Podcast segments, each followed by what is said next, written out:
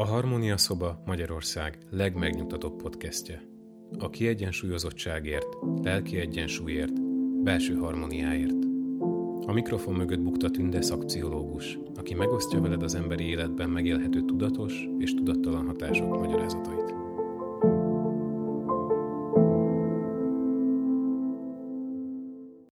Vannak olyan emberek az életünkben, akik a találkozás első pillanatában elvarázsolnak.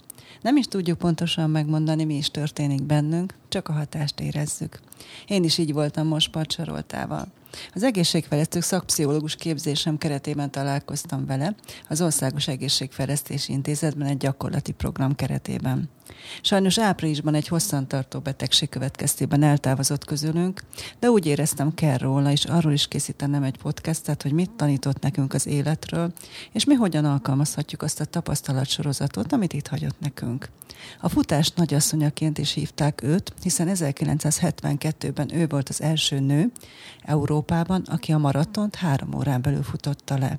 És még ma is az edzésterveit, könyvét sokan bibliaként kezelik. És hogyha jártál budapesti futóversenyeken, akkor tudod, hogy mindig ott volt az emelvényen, amikor a startpisztoly eldördült, és a nagyobb versenyeken a nyugati felüljárón is mindig láthattuk, hallhattuk szurkölni őt, mert úgy érezte, hogy ha ő már nem futhatott, akkor legalább ezzel segít mindenkinek.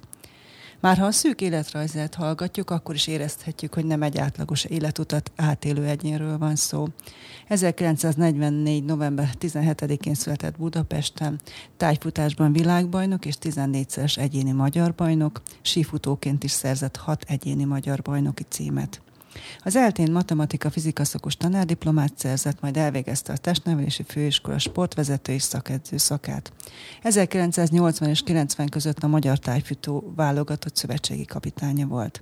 1989 óta volt mesteredző. Dolgozott az Országos Egészségfejlesztési Intézetben, ő volt az Avon Országos Női Mozgás programjának a vezetője, és hosszú éveken keresztül tartott amatőrfütőnőknek közösségi edzéseket és 2020 áprilisában hivatalosan is tagja lett a Nemzet Sportolói Társaságnak. Ha az élet történetében mélyebbre ásunk, akkor még inkább érezzük, hogy az élet drámáival való találkozásból is bőven jutott neki. 1978-ban kullancsenkefalitis betegítette meg, amelyben majdnem belehalt. Hat napig volt kómában, és hat hét intenzív ápolás után felépült, de részben béna maradt a jobb lába. Ennek ellenére haláláig aktív sport életet élt, és az élsport helyett a sportdiplomácia karrierébe fektette energiáit. Sokszor kérdezték az élményeiről és a felépülése folyamatáról, néhány gondolat tőle, hogy hogyan is sikerült ezt a nehéz helyzetet feldolgoznia. Sokan elmondják, mennyit imádkoztak értem az 1978-ban, amikor egy hétig mentem a halál felé. Két Erdész bácsi meghalt mellettem az intenzív korteremben. Valószínűleg az én élsportoló szervezetem sokkal jobban tudott regenerálódni. Nem élek vissza a betegségemmel, de élek vele. Elmondom, hogy tessék, itt vagyok, sánta vagyok, mégis tartom magam. Egy interjúban így mesélt a belső érzéseiről.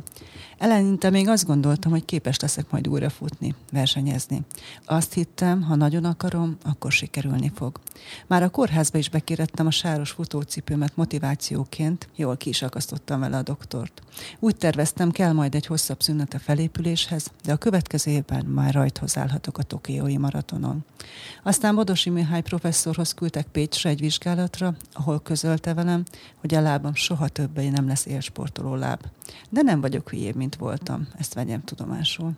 Végig bőgtem a hazautat, de rájöttem, hogy új életet kell kezdenem. Aztán szép lassan jöttek a lehetőségek, edzősködés, a szövetségi kapitányi poszt, edzéstervek készítése, majd a futóklub az amatőrcsajoknak. Ezek mind szép célok voltak. Amikor beteg voltam, írtam egy imát a Jóistenhez. Minden vb van három-öt remek, győzelemre esélyes futó. Közülük az nyer, akinek akkor és ott segít a Jóisten. Nekem sokszor segített, ráadásul egy világbajnokságon is. Aztán elvette a futólábamat, ezzel lett egy-egy döntetlen köztünk az állás. Azért imádkoztam, hogy hat maradjak még. Én már nem akarok nyerni, de ő se akarjon. Hagyjon itt, hagyjon élni. Érdekes, de a fizikumom gyorsabban gyógyult, mint a lelkem. Ha sántán is, de elkezdtem haladni, futni, először két bottal, aztán egy bottal, aztán bot nélkül. Még versenyeken is indultam, és persze hátul mentem végig, de akkor is csináltam. Hamarabb futottam 7 perces ezreket a rossz lábammal, mint hogy a lelkem rendbe jött volna. De végül rendbe jött. Megtanultam alázatosnak lenni. Első, amit megtanultam tőle az, hogy bármilyen nehéz helyzetben vagy, keresni kell a kiutat, méghozzá aktivitással. Nekem saját magamról 2020-ig inkább az a tapasztalatom, hogy a lelkem jön először rendbe, és utána tudom aktivitásba fordítani a jobb állapotom, de megértette velem, hogy ez fordítva is működhet. És ezért ma már mindenkit arra inspirálok, hogy a fájdalmas érzésének feldolgozási folyamatát egyszerre alkalmazza a testi aktivitásának emelésével. Ő abban hitt, hogy az egyensúlyteremtés eszköze a rendszeres testedzés. Én mivel éltem meg nagyobb kríziseket, tudom, hogy van olyan állapot is, amikor még nem vagyunk rá képesek. A tehetetlenség élmény annyira mélyen ránk ül, hogy képtelenek vagyunk aktív állapotba helyezni a magunkat. Egyszerűen semmi energiánk sincs, de tényleg semmi. Sokat gondolkozom azon, hogy hogyan lehetne ebben a helyzetben hatékonyabban segíteni az embereket, hogy a passzivitásukat fel tudják adni. És az észérvek meghallgatása után cselekedetekbe is fordítsák a hallott dolgokat. Ma már azt gondolom, hogy az életmódunk rendszerének kialakításában kellene segíteni az embereket, hiszen van jó rendszer, korábban lehet visszatérni a jó működéshez, kisebb a tehetetlenségi nyomaték. Sajnos, ha nincs rendszer, a kialakítása mindig hosszabb folyamat. Ha az idő előtti halálozás közvetett okozóit nézzük, akkor 40% a helytelen életmód hatása, 25%-ban a genetikai adottságok, 25%-ban a környezeti ártalmak, és csak 10% az, amiben az egészségügyi ellátás hatása számít. És ha ezt megértjük, akkor azt is át kell látnunk, hogy az idő előtti halálozások megelőzését mi tudjuk megakadályozni döntéseinkkel, választásainkkal. És hogy sokkal nagyobb mértékben határozzuk meg az életvitelünket, mint azt gondoljuk magunkról. Az Országos Egészségfejlesztési Intézeti munkája során több kiadványt is írt kollégáival, Fekete Krisztinával, dr. Makara Péterrel, Rabévával, Köteles Gáborral vagy Gábor Edinával kiadott anyagaiban a következőképpen mutatja be az egészség definícióját. Az egészség jó közérzet, nem statikus állapot, hanem állandó változásban lévő kiegyenlítődési folyamat, amely a szervezeten belüli összhangban, illetve a szervezet és természeti társadalmi környezetek közötti dinamikus egyensúlyban nyilvánul meg. Vagyis az egészség az emberi lény minden irányú biológiai, pszichológiai és szociális harmóniája. A változó ingerek, a különböző hatások kimozdítják az egyensúlyából az egészséget, de amíg az egyén képes a kiegyenlítődésre, helyreállításra, addig van az egészség, és nincs károsodás. Az egészségnek ez a fajta megközelítése elfogadja, hogy a részleges testi vagy szellemi, esetleg szociális hiányban szenvedő személy a kiegyenlítődési folyamat végén egészségesnek érzi magát. A második, amit megtanulhatunk tőle az, hogy fontos, hogy érts, hogy van kiegyenlítődési folyamat az életben. És hogy ez a folyamat már tudatosan irányítható. És hogy egy edzett szervezet az alkalmazkodás testi és lelki viszonylatban is tudja kamatoztatni. Az ő szavaival ez így hangzik. Nem kell bajnoknak lenned.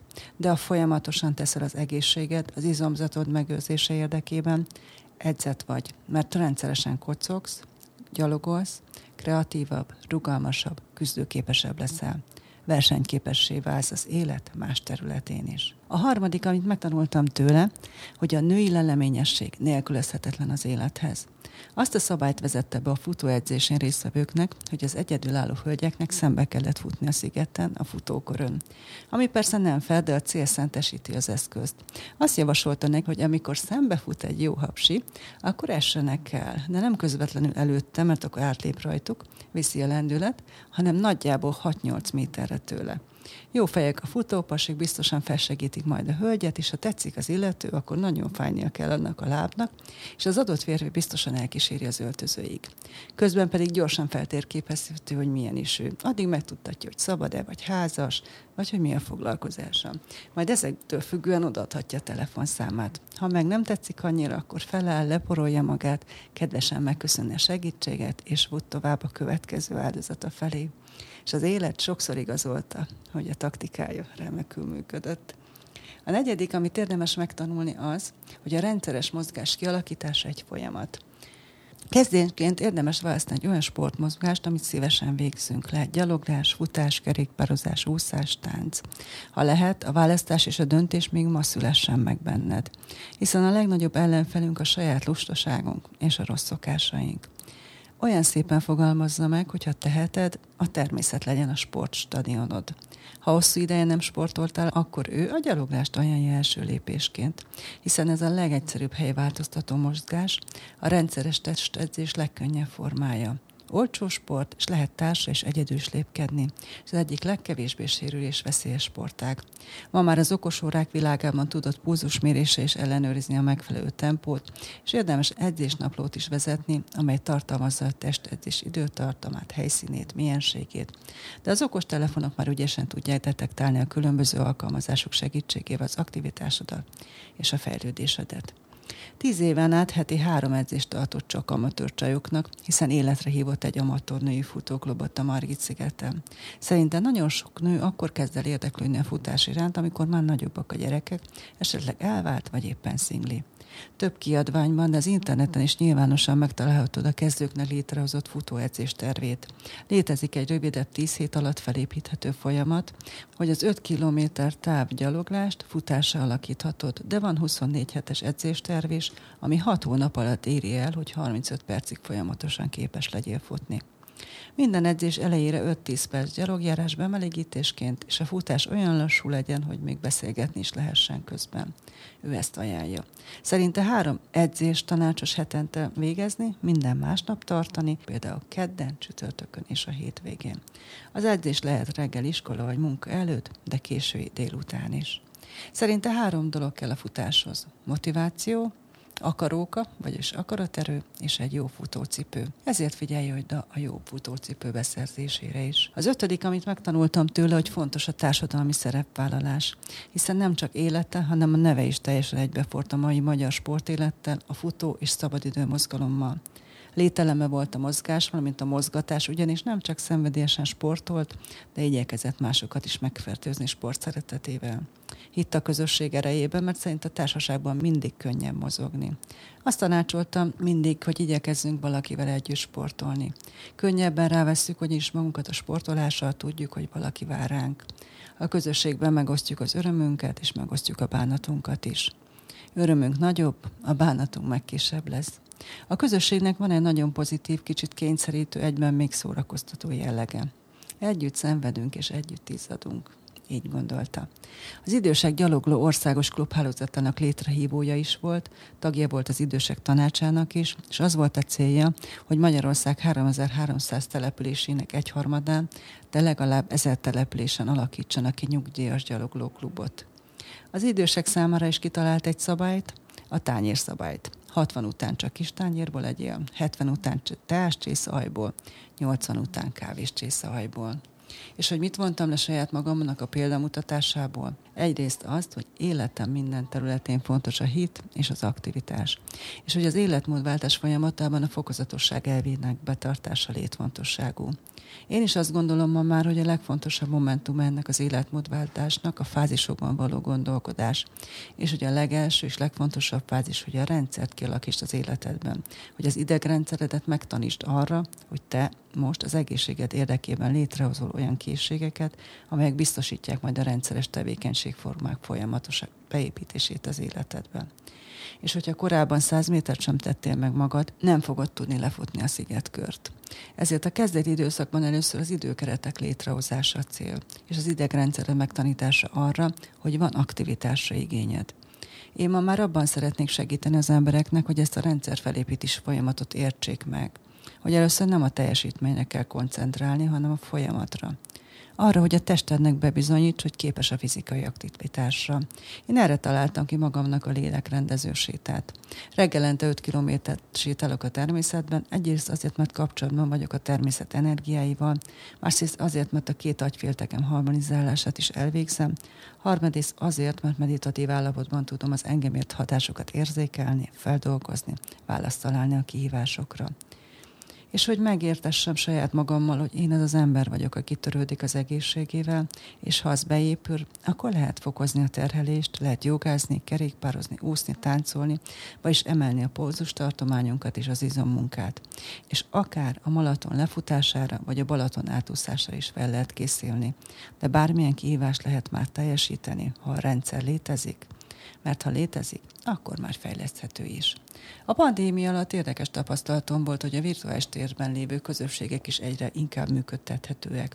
Ezért azt érzem, hogy a társadalmi szerepvállalásként van dolgom azzal, hogy bevezessem a köztudatba ezt a lélekrendező séte fogalmát és jelentőségét. Már az Instagram oldalamon szoktam posztokat készíteni a sétám legfontosabb gondolatáról, vagy a természetben látható legszebb pillanatokról. Mert szeretnék példát mutatni arról, hogy hogyan lehet egy életprogram rendszerét felépíteni. Persze sokkal lassabb folyamat, mint a reklámokban öt nap alatt elérhető csodás változások ígérete de hiszek abban, hogy a jó minőség életnek alapja a szisztematikusan átgondolt rendszer, ami az élet történéseivel össze van hangolva. És az a vágyam, hogy az ország több pontján kezdjenek el sétálni, akik szeretnének egy életre szóló egészségmegőrző folyamatban részt venni. És hogyha úgy érzik, hogy megerősödtek, és az aktivitás szintjük engedi, tovább fejlődhetnek, és megtalálhatják azokat a közösségeket, ahol további fejlődésüket biztosítják. Én a posztjaimmal elindítom ezt a folyamatot, remélve azt, hogy az évek során egy értékes mozgalommal fejlődhet majd. Ha van kedved beépíteni az életedbe ezt a rendszer kialakító fázist, válakszeltett le az Insta oldalamon, és a természet is vár téged gyógyító energiáival. Sarolta egy tavalyi interjújában elhangzott gondolatával fejezném be a podcastet. Sokszor esünk le a mélybe, nem lehetünk mindig a csúcson az életben. A tanácsom az, hogy soha ne a kifogást keressük, miért nem tanulok, miért nem csinálom meg határidőre a munkámat, miért nem fogok meggyógyulni hanem azt, hogy hogyan fogom megcsinálni ezeket. Mindig a megoldást keressük. Ha az egészséget fontos, kérlek, keresd te is a megoldásaid. Én Bukta Tünde vagyok, és a Harmónia szobát hallottad. Jövő héten érkezem egy új értékes tartalommal, amely segítséget nyújthat neked abban, hogy harmonikusabb és teljesebb életet élj. Ha tetszett az adás, keres minket Spotify-on, valamint Apple Podcast-en, Facebookon és az Instagramon is.